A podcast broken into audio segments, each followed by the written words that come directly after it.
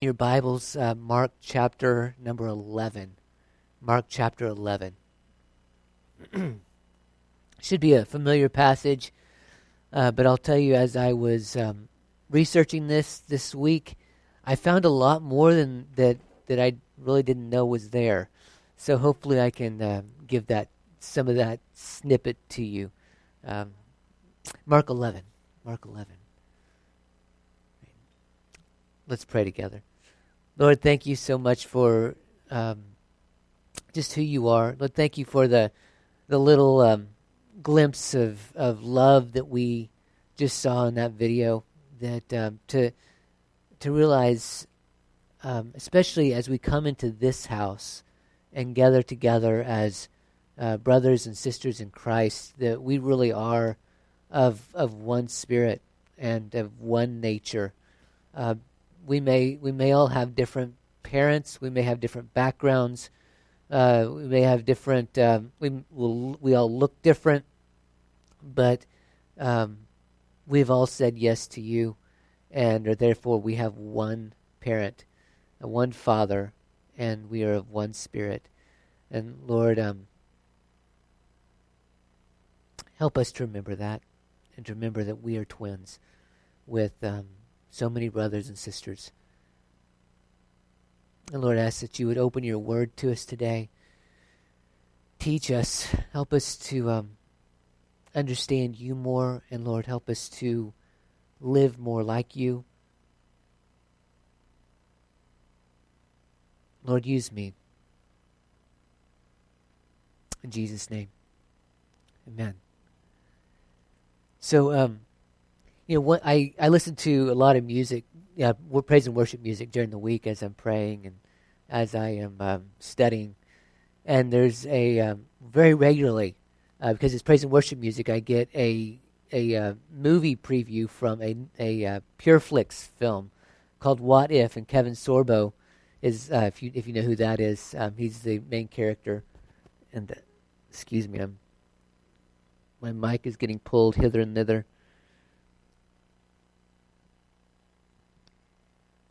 He um, there's there's a, a clip in the movie. Um, he's a high a high a powerful um, corporate exec, and guy says, um, "You're not Julius Caesar." Caesar, and he says, "No, I'm not." He didn't think big enough. You know, I think sometimes the Lord uses circumstances in Scripture to try to get us to think bigger. Not like Ju- Julius Caesar necessarily. But what he does is he'll take a contrast and he'll try to use that contrast to get us to think differently. For example, we're not going to study this part this, this morning, but if you remember the, the story of the um, of the unrighteous judge, and you have the widow that goes to the judge, and she's continually saying, "Oh, give me justice, give me justice," and he's an unrighteous judge, and finally gives her justice. But what we really should realize is that the judge and father that we have is a good father.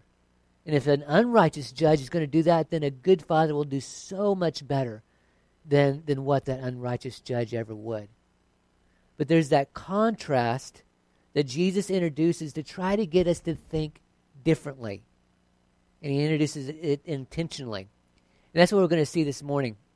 As we as we look at this passage, um, you know, one thing that we talk about in, in theology a lot is the difference between the little A author and the big A author. The little A author in this instance is Mark. Okay, Mark um, was a uh, really a, close to Peter, disciple of Peter, John Mark, uh, not one of the original disciples of the of Jesus, not one of the original twelve. So he's the little A author, but the big A author we know is God Himself. And God, uh, in, in a way that only He can do, will weave a passage together that is absolutely incredible. So, if you look in, in Mark eleven, and I'm going to let you in a little bit of me too here. Um, I I love to see all the little nuances, and I get so excited about all the little things and how it all... I'm going to try not to give you all of that this morning. Because as I've been told, Ryan, that really thrills you. It doesn't thrill everybody. So I'm going to try to give you just enough to show you that there's this really cool thing that God is doing through this, but then go on from there. Um, so if ever I just get totally caught up and so excited about something, just indulge me for a little bit, okay? Because that's me, and I'll, I'll try to get back to kind of where everybody else is. But I like to give everybody a little bit of uh, of really deep um, things and fun stuff too, like um, you know what the Greek word is and and how it's uh, really influential. So this passage here, and I'm not going to read it to you. Uh, it, actually starts in Mark eleven with a triumphal entry. Uh, you know the you know about the triumphal entry. Jesus, in this passage here, um, it says that he sends the disciples to go get a, a donkey who had, that hadn't been sat on before, had never been ridden, and he goes into Jerusalem. Okay, we're going to look. I'll explain that a little bit more later. It goes all the way down through uh, chapter twelve, where um, uh, Jesus um, talks to them about the, where is it? I'm sorry, verse twelve, twelve. The stone which the builders rejected, this became the chief cornerstone. This came about from the Lord, and it's marvelous in our eyes. That that passage there, that quotation from the Old Testament, is out of Psalm one eighteen, the very psalm that they are quoting in the triumphal entry. Blessed is he who comes in the name of the Lord. And what What Jesus is doing, what the big A author of this passage is doing, is using this kind of as bookends. We, we, and, and we call that in um, uh, literary terms an inclusio. It's, it's a bookended um, passage. And what Jesus has done here and, and through Mark um, has woven in a couple of different stories in which they are basically saying the same thing but two different ways. And so I'm going to try to show you that this morning and then try to apply that to our own lives, okay? So as we go through, I, I started talking, it, it starts with the uh, triumphal entry of Jesus, right? They Remember, he he they, he's in Bethany. Um, more than likely, we don't know, we're not told this, but very possibly he's staying at the home of Lazarus because that's where, that's where um, Lazarus and his sisters are. He goes, he goes to Jerusalem.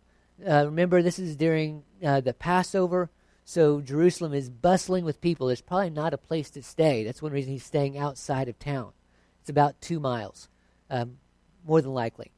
So he, he goes and he gets a, a colt, a foal of a donkey, and rides into Jerusalem. Everybody starts um, waving the palm branches. They're, they're putting uh, branches in the road. They're de- declaring him the king. Uh, this is the son of David. This is the king.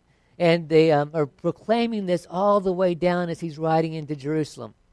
Then you find, uh, as, as I said, the Psalm one eighteen, blessed is he who comes in the name of the Lord. Blessed is the coming kingdom of our father David. Hosanna in the highest. That's verse nine and ten. And then it says in verse eleven, Jesus entered Jerusalem and came into the temple. Okay? So he's gone from Bethany into Jerusalem, into the temple. Right? The first time he's going down that road, people are proclaiming him the king. He gets to the temple. And it says, after looking around at everything, he left. He left for Bethany uh, with the twelve since it was already late. Now, that's a weird thing to stick in there. Why would they?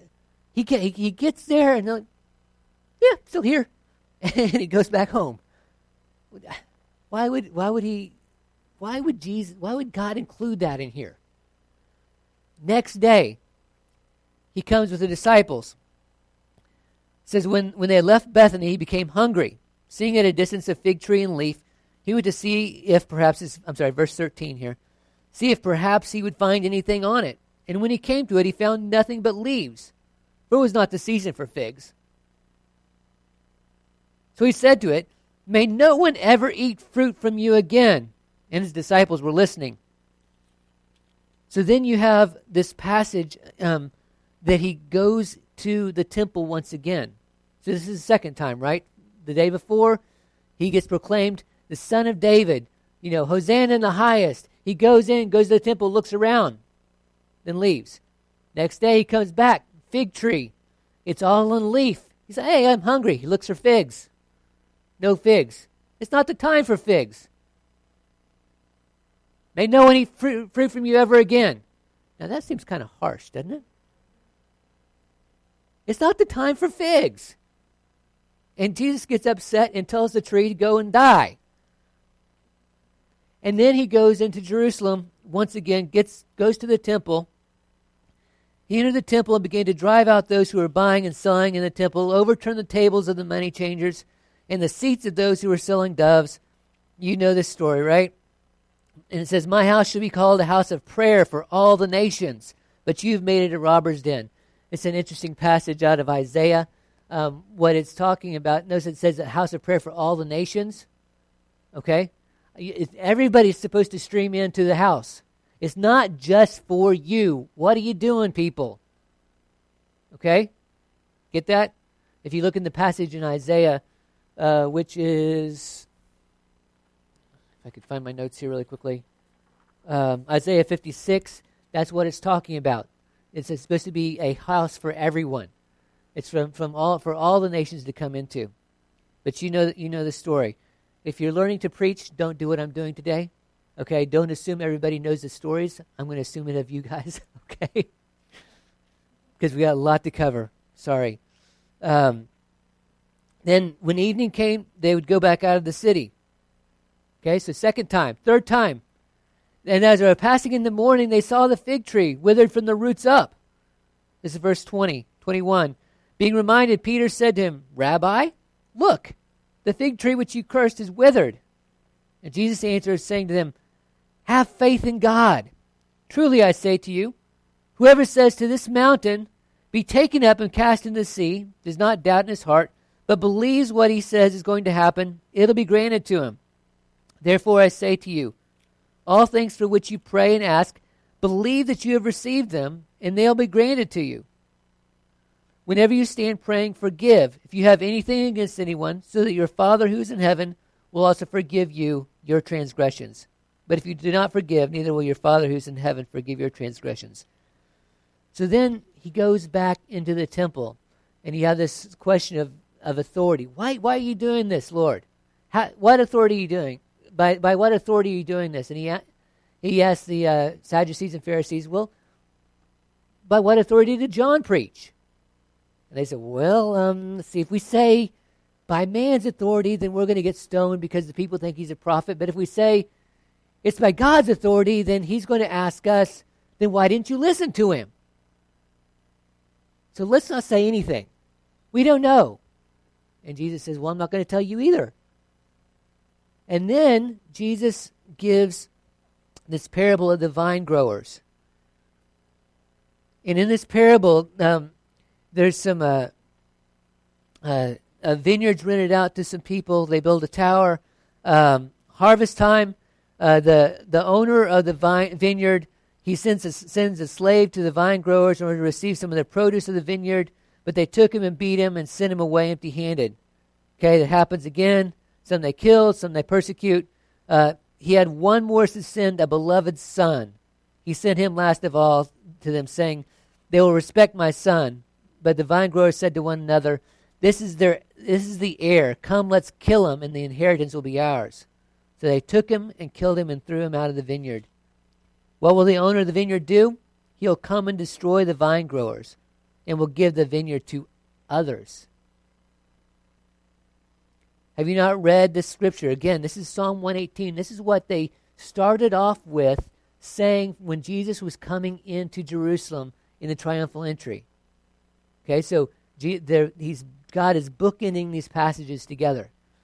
The stone which the builders rejected, this became the chief cornerstone. This came about from the Lord, and it's marvelous in our eyes. Okay, so that's that's the passage in a nutshell.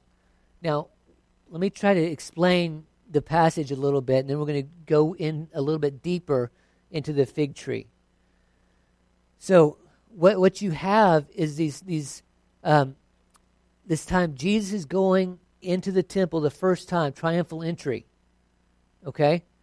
And um, you've got Jesus being accepted and not really accepted, and you've got the fig tree in the middle. Okay, so let me do it from this side. Triumphal entry, part of the fig tree, cleansing of the temple, Okay, rest of the fig tree, and then where Jesus goes in and he uh, gets questioned on his authority and basically declares a curse over Jerusalem. It says, the vi- the vine growers are going to, uh, that didn't re- accept the son and kills the son, they're going to come to a, a ruinous end. Okay, so the whole story is one and the same story. But what what they've done is it's an instance and then a an action parable with the with the fig tree, and then when Jesus actually gives a curse over Jerusalem. Okay, do you see that? I hope so. All right, so he comes in to the temple the first time. What does he do? He looks around. I believe he does this because he's going. He that's he's going to look around at the fig tree the next day. What's he looking for? He's looking for fruit. Might say he's looking for faith. See, he had, he had gone in as the the anointed king, but when he gets to the temple, he looks around. And he doesn't find the fruit of what they have been um, announcing. If they really were wanting to crown him the king, They they would have accepted him with the elders of the city. They would have said, okay, hey, you know what? You are you are the one who God has sent. You're the Messiah. We know that really that's not what they wanted. And the kingdom that Jesus was going to set up was not the kingdom that they wanted. They wanted somebody to come in and, and kick out the Romans. God wanted someone to go in and and die so that we could have a relationship with him. Right? All they wanted was a political king, and God wanted someone who would be king over our hearts and king over the world. Okay, so Jesus, I believe what happened is with the triumphal entry, there was lots of leaves. You know what I'm saying? Lots of leaves on the tree. Boy, it looked good. He gets to the temple, he looks around. Not so much fruit. The next day he goes and he what's he do? He sees the leaves on the tree. Look good. But it was not the season for fruit. It was not the season for figs. Why was it not the season? Like I said from the, the previous day, he goes in to the temple. It wasn't the right time for him to be king yet. Okay, he had to die first. And then he didn't want to sit on a throne in Jerusalem. He wanted to sit on David's throne in heaven. Got it? So he goes to the fig tree, looks around, no fruit. And then he says, nobody will ever eat fruit from you again. He goes into the temple again, and uh, we, we call it the cleansing of the temple. He really didn't cleanse it so much as he he um, he really upended what they were doing. Okay? And it, it, we think of it as a major thing. It probably wasn't as big as what we think of it as, because the temple was a huge complex. So he was probably in one small part where he was um, upending tables. Now, I will say it, it, it threw everybody in a tizzy. Okay? I'm not saying it was small. It was something that has not had, it really wasn't done. He was stopping merchandisers from, from going through. Um, Really, it was, look, you shouldn't be doing this here, because a lot of it was necessary commerce. Okay, you should, don't be doing this here.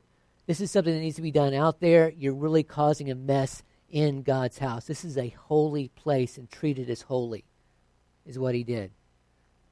But it's all this action parable. Okay, then the next day they come through, and Peter looks at this tree and says, "It's dead. It's dead."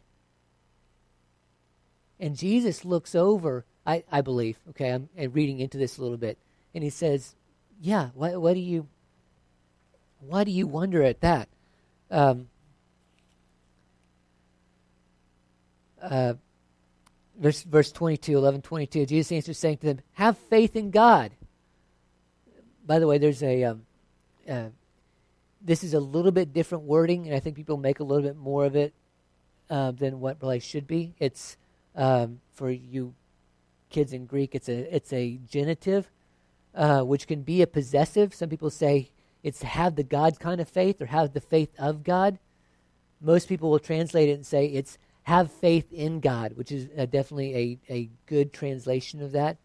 Um, I'll explain that a little bit more, but I wanted to tell you that um, it's really saying the same thing if you say have faith in God or have God's kind of faith, have the faith of God there, and I'll explain a little bit more of that in a second. Um, he, I believe Jesus kind of points back. He says, um, truly I say to you, whoever says to this mountain, be taken up and cast into the sea, does not doubt in his heart, but believes what he says is going to happen, it'll be granted to him. Um, it's interesting, there's an actual historical instance uh, with Herod. Um, Herod wanted to uh, build up a, a citadel outside of Jerusalem, and so he actually moved a one of the hills. And uh, Josephus actually makes note of it, and I've heard that you can actually see where that other hill was. So he he, he built up a hill and uh, and put a like a, a citadel on top of it. It's called Herodian. Um, I've got it written down. Herodotus, if I'm pronouncing that pronouncing that right. Uh, Herodi Herodian.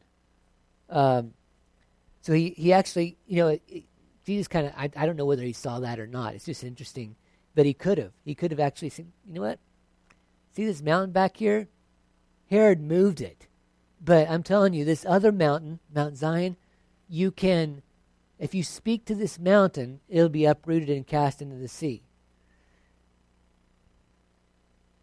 I, I don't think we're supposed to be going around and, and moving mountains that way. But it's really interesting in Revelation, you actually see that happen. It's in Revelation eight, verse eight.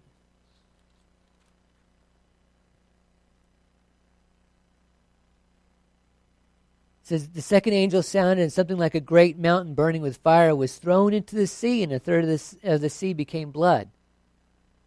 And really, what, what you see is this mountain of the house of Israel. Mountains speak of kingdoms, and it's Mount Zion, right? So they're actually looking up at a hill.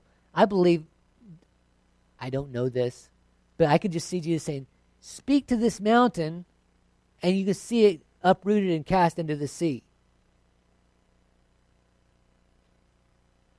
And then what you have after that, like I said, it ends where Jesus gives this parable, and it says that the, the Pharisees, they knew that, that he had spoken it against them, where he says that they killed the son and that that the vine grower will send his armies and destroy that place. They will, uh, again, give it to someone else.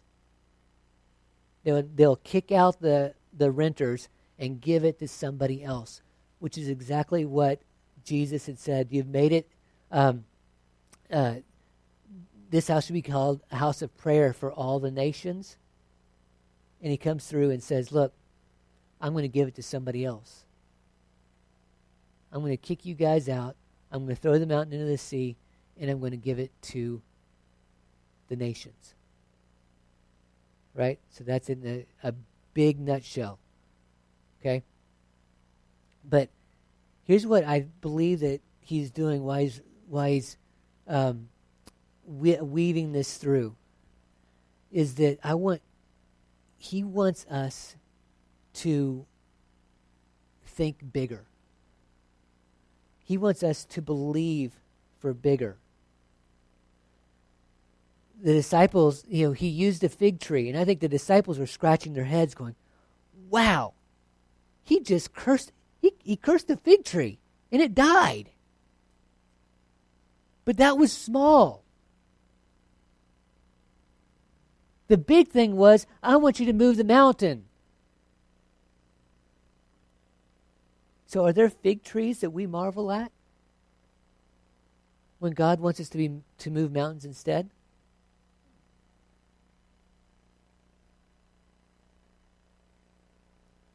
So how do we have the mountain-moving faith?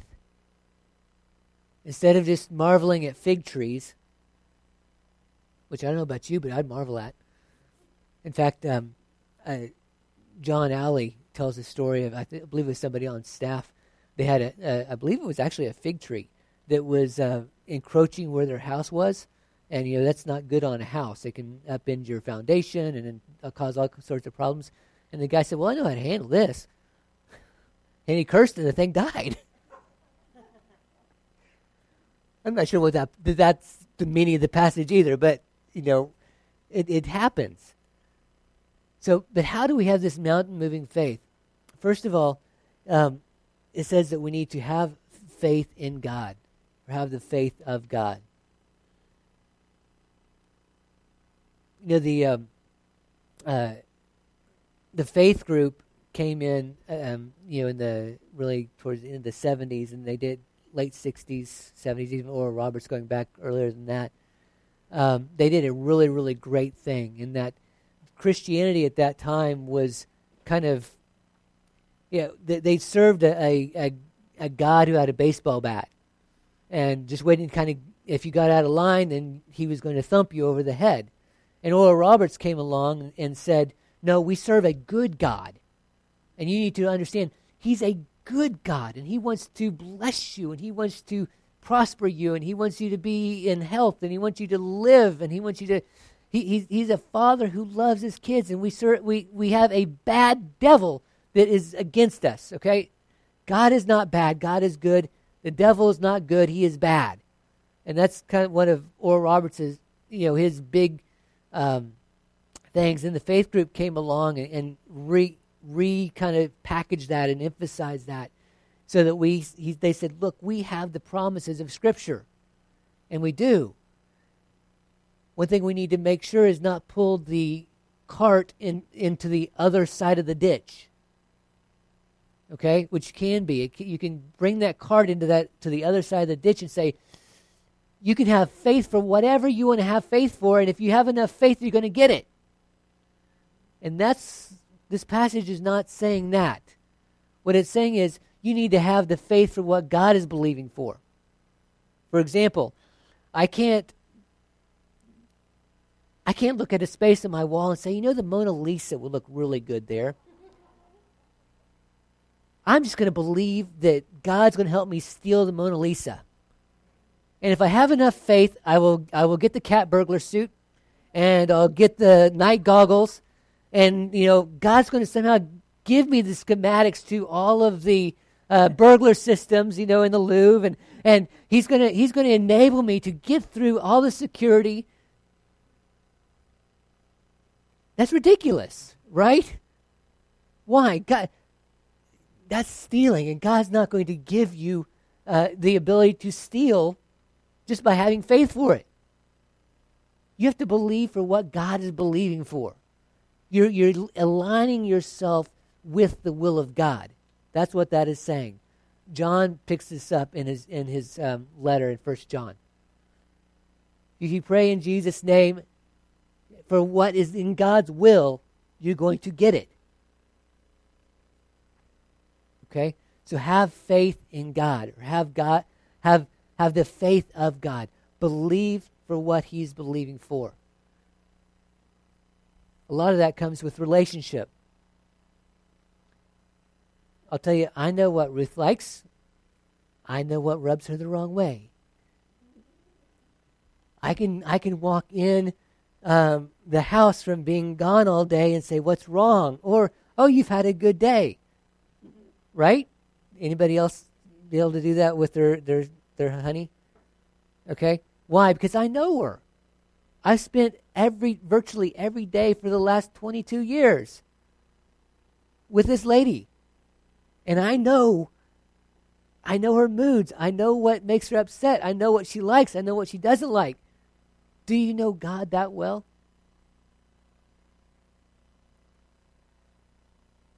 That you know his will? And you can say, oh, yes, this is his will. I'm going to believe for that. Or no, that isn't his will. I can't believe for that. I know he wants this. I know he doesn't want that. This makes him happy. This makes him upset. How well do you know him? It's in that relationship that we can really know and understand his will, and it should affect our faith.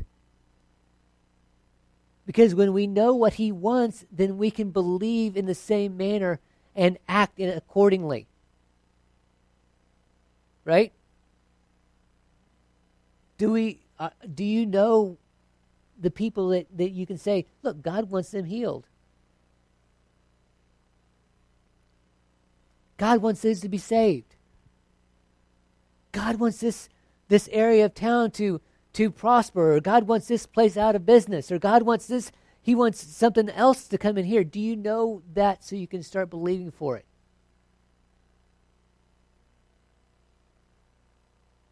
And that's first things first. You have to know him and you have to know his will so you can begin to align your faith and your belief with what he is believing for. But secondly, I love this. It says, um,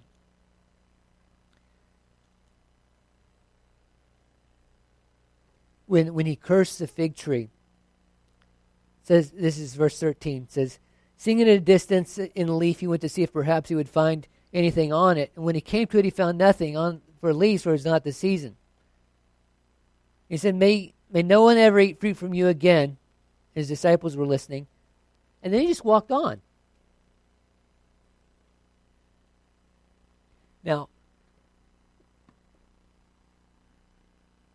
if it were me, would you make sure the door's open, please? If I were doing this, this is what I would do. If the, if it were the fig tree, I'd go up to the fig tree and all of all of, all of a sudden, I'd start praying about it. I'd say, Lord, is this your will? Right? And then I'd lay hands on it and I'd pray. Oh, Lord, thank you for this fig tree. I think you want me to do this for the disciples. For their sake, Lord, would you please make this thing die? And then I'd watch.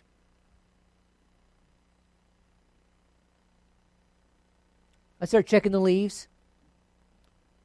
Anything wilting? Hey, Uh, uh, Ruth, would, would you would you come help me look and see if you see anything wilting on this thing yet? And then I'd get really religious. And I'd say, well, maybe what God wants to do is send a hundred woodpeckers to just take it out. Or maybe, maybe, like, you know, ten beavers would come and just gnaw the thing down. And I'd start looking around. And then I'm telling you, after about fifteen or twenty minutes, after looking and checking everything and asking everybody else to look, I go, well, maybe it wasn't God's will. And I'd leave.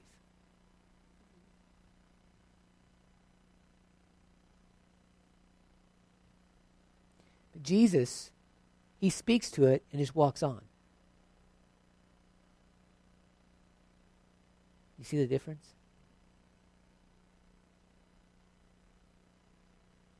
Number one, he didn't pray over it. And if you look how Jesus, um, when he ministered to people, all, all through the gospel, now he prayed. I'm not saying he didn't pray. He did pray. And there were times that he prayed before ministering to someone. Remember Lazarus? Lord, I'm getting on my knees and asking you, thank you for hearing me. I know you always hear me, but so that everybody else knows that you're doing this, I'm saying it. Right? And then what does he do? He gets up, has him roll the stone away, and, and commands Lazarus, come out.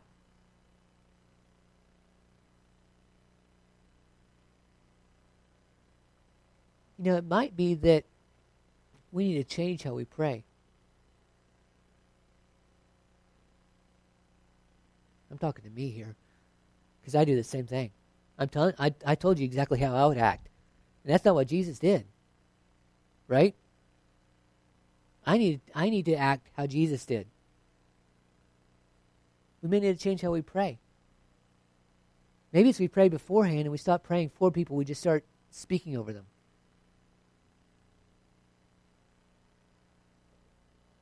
And when we speak over them, we walk on.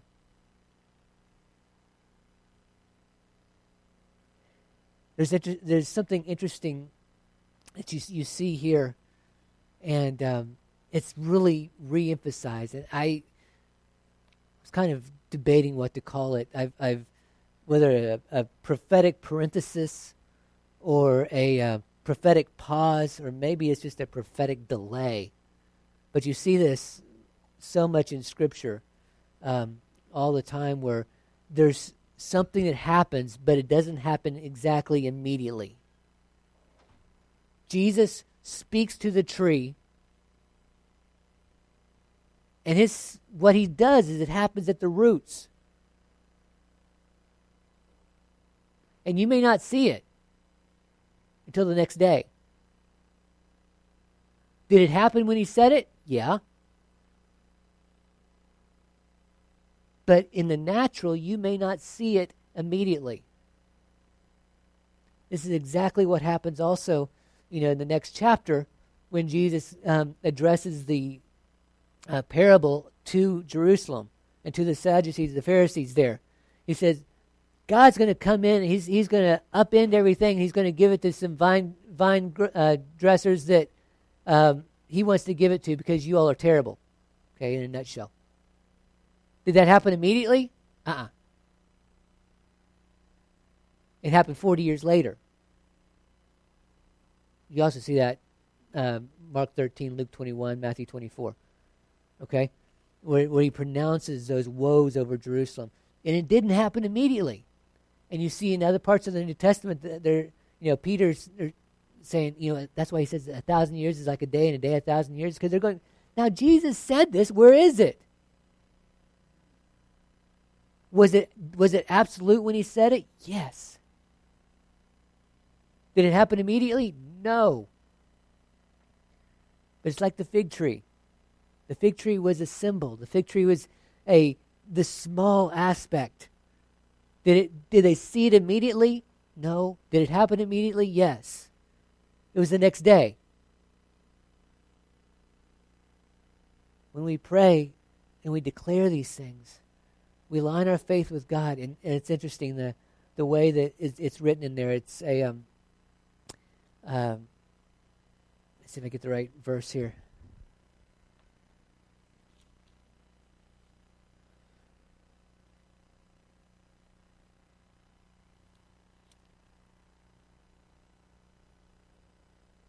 In verse twenty-four, therefore I say to you, all things which you pray and ask, believe that you have received them. Okay? Believe what you have re- that you have received it. It's a, um, uh, it's in the imperfect. It's in the past deal. What they what they could do in the in the language there is sometimes they would put something in a past tense. Okay, whether that's the imperfect or a past tense idea, to emphasize that it was so sure that the future event was going to happen. It was absolutely so certain. I'm going to make it, I'm going to even put the, the tense of the, the verb in the past. Okay, it was like a, it's in such certainty. So it's like, I, I'm saying, I, I had a fiftieth birthday. I'm so sure I'm going to have a fiftieth birthday someday that I'm going to, I'm going to say I had it already. Okay? That's that's that's the emphasis. If if when if you believe it and, and ask for it, it will absolutely certain as anything else, it's going to happen. But maybe not immediately.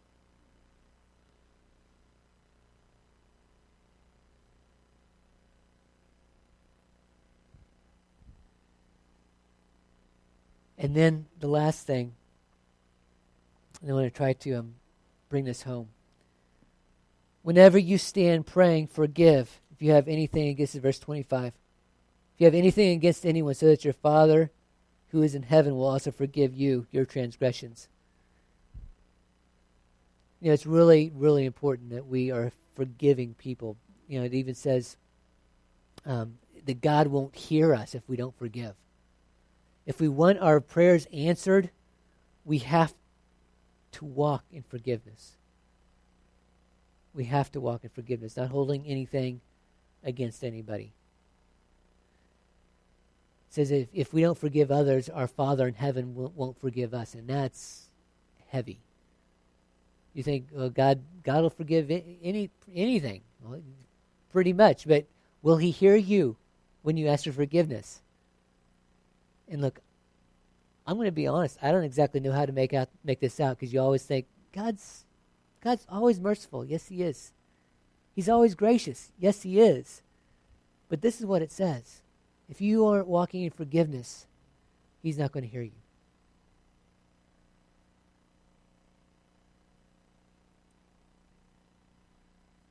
And I'm wondering if this is one reason that a lot of prayers aren't answered. Now, part of this, I'll, part of this is because of the nature of this, this prophecy and this this um, action parable. Because he also says that um, in the manner that you judge, you will be judged, right? And Jesus is about to pronounce. He pronounced judgment on the fig tree.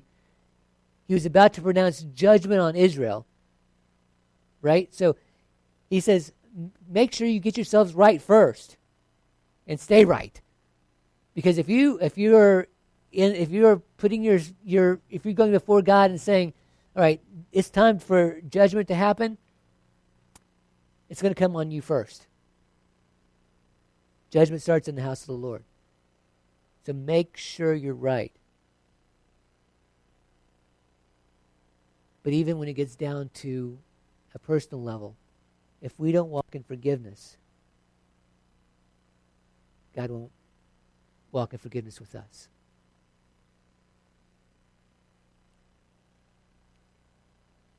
So I'm put that out to you all. Let's check our hearts. Make sure that we are um, forgiving others. A lot of times we even need to forgive ourselves. Sometimes we. Sometimes the hardest person to forgive is us. Sometimes I found people um, feel like God betrayed them. We know that God is God has never done anything wrong, but oftentimes we need to even forgive the Lord and just say, okay, Lord, I'm going to release that to you. Let me encourage you, find forgiveness. Walk into forgiveness. It'll make things so much better, so much easier. In everything, everything in your life, in the way we get prayers answered. Let me try to take it one step further here. What Jesus was wanting to do, to get back to what I initially started with, Jesus was taking this action parable with the fig tree. It was a small thing. A tree died. And what he was wanting to do is to expand the disciples' thought. He wanted to get them to think bigger. Basically said, if you, he, he didn't say this, but it, it was almost like he said, okay, if you can't do this with the fig tree, how is it that you're going to do what I'm telling you to do with the mountain? If you can't believe for a fig tree, how can you believe for the mountain? If you're going to marvel at this little bitty thing, how is it you're not you're go, you're not going to marvel when I uproot this mountain and toss it into the sea?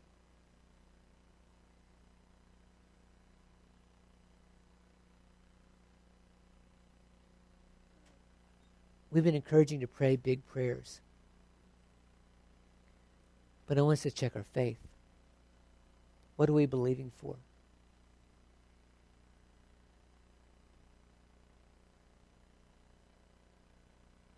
We can believe for the small. And I believe that God would give it to us. We can say, look, you know, let's let's believe that every seat in here will be filled. We can do that. But I think God is asking us to believe for so much more.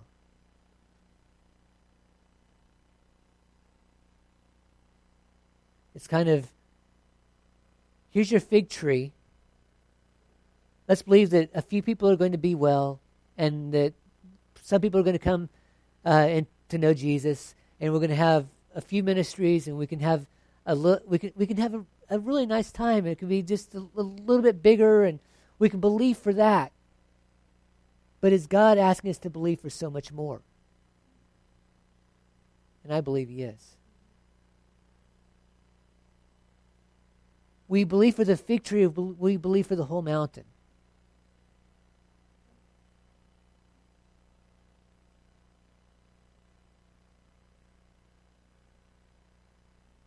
What if the mountain's Willimantic and the Wyndham area?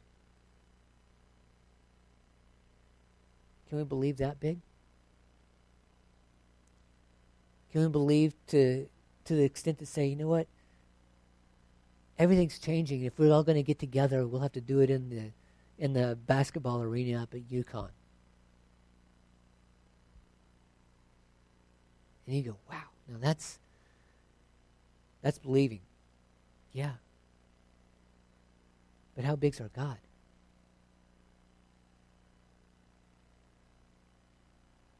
This, you know, we can believe for these chairs, or we can believe that we're going to have to push out this wall and have every, you know, just just to barely fit everybody. We can believe for the fig tree, or we can actually say, okay, back to what what is God believing for? What does he want? Well, I think he wants this whole area changed. He says, he says, I, I, I don't want anyone to perish. Can we believe for that? Can we believe for the Willimantic to be totally changed and transformed by the gospel? Can we believe that this downtown is going is going to be a place of of not just commerce and not just blessing, but but filled with, with businesses that are go- are going to be God honoring and and are going to um, be places like uh, uh, David and Mark Green, you know, who are Christian businessmen who just, you know, and and uh, Chick-fil-A and and places that just go, you know what? I'm just going to give my money away because God's blessed me. Can we believe that that not well, not only will people come to know Jesus in Willimantic, but that God will send people here to have great um, great business and great commerce and and um, academics, you know, professors that are God honoring and God loving and and will absolutely flip these these universities on end. And will be at the top of their field, but at, at the same time we'll say, you know what? God gives us the wisdom.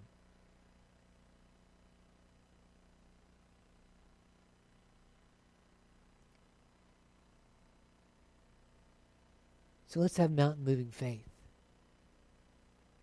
We can believe for the fig tree. We can scratch our heads at a fig tree. But I believe what God really wants is for us to look at the fig tree and say, well, that was just That was just a symbol. What God really wants is the mountain. What he really wants is all of Israel, if you will, the whole mountain of Jerusalem, the whole mountain.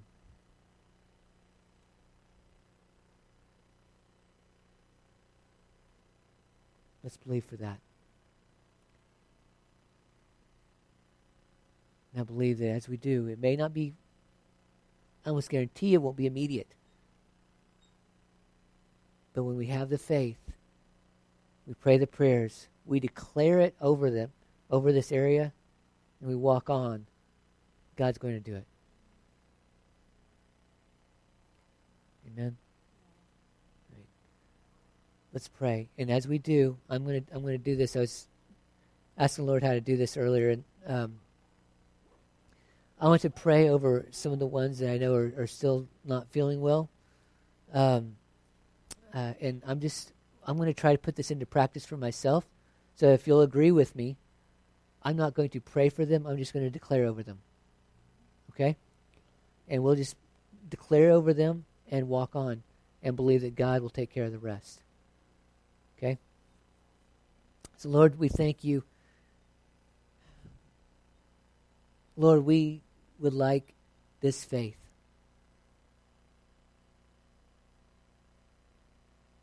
The faith to know what you want and just to declare it, to walk on, to always walk in forgiveness, and see your wonders.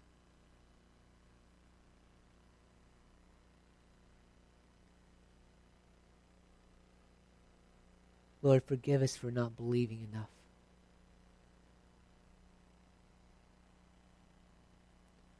Forgive us for not believing big enough.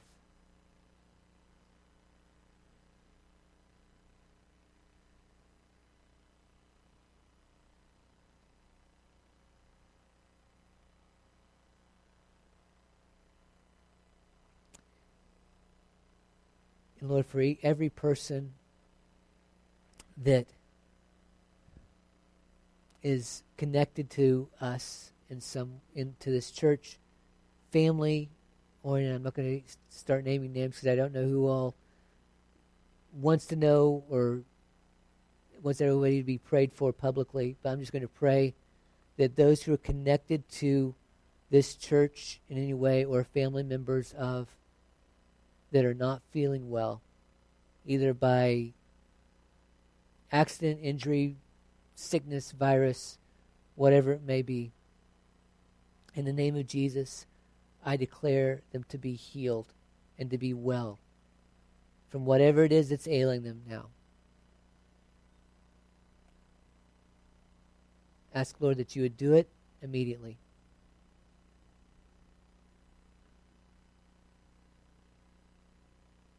And Lord, I speak a blessing over each person here and watching at home. Lord, I pray for your protection, even as we're coming up with um, this snowstorm, that you'll keep everybody well and healthy, that you'll protect them and keep them warm and safe, that you'll um, provide every need, that, um, that all of ours would be impervious to any sort of sickness, that no sickness can come anywhere near our homes, and that you will um, go before us, and that you'd be our rear guard. Lord, I ask that you would send your angels to minister to each person. Minister to their families, minister life and health and strength.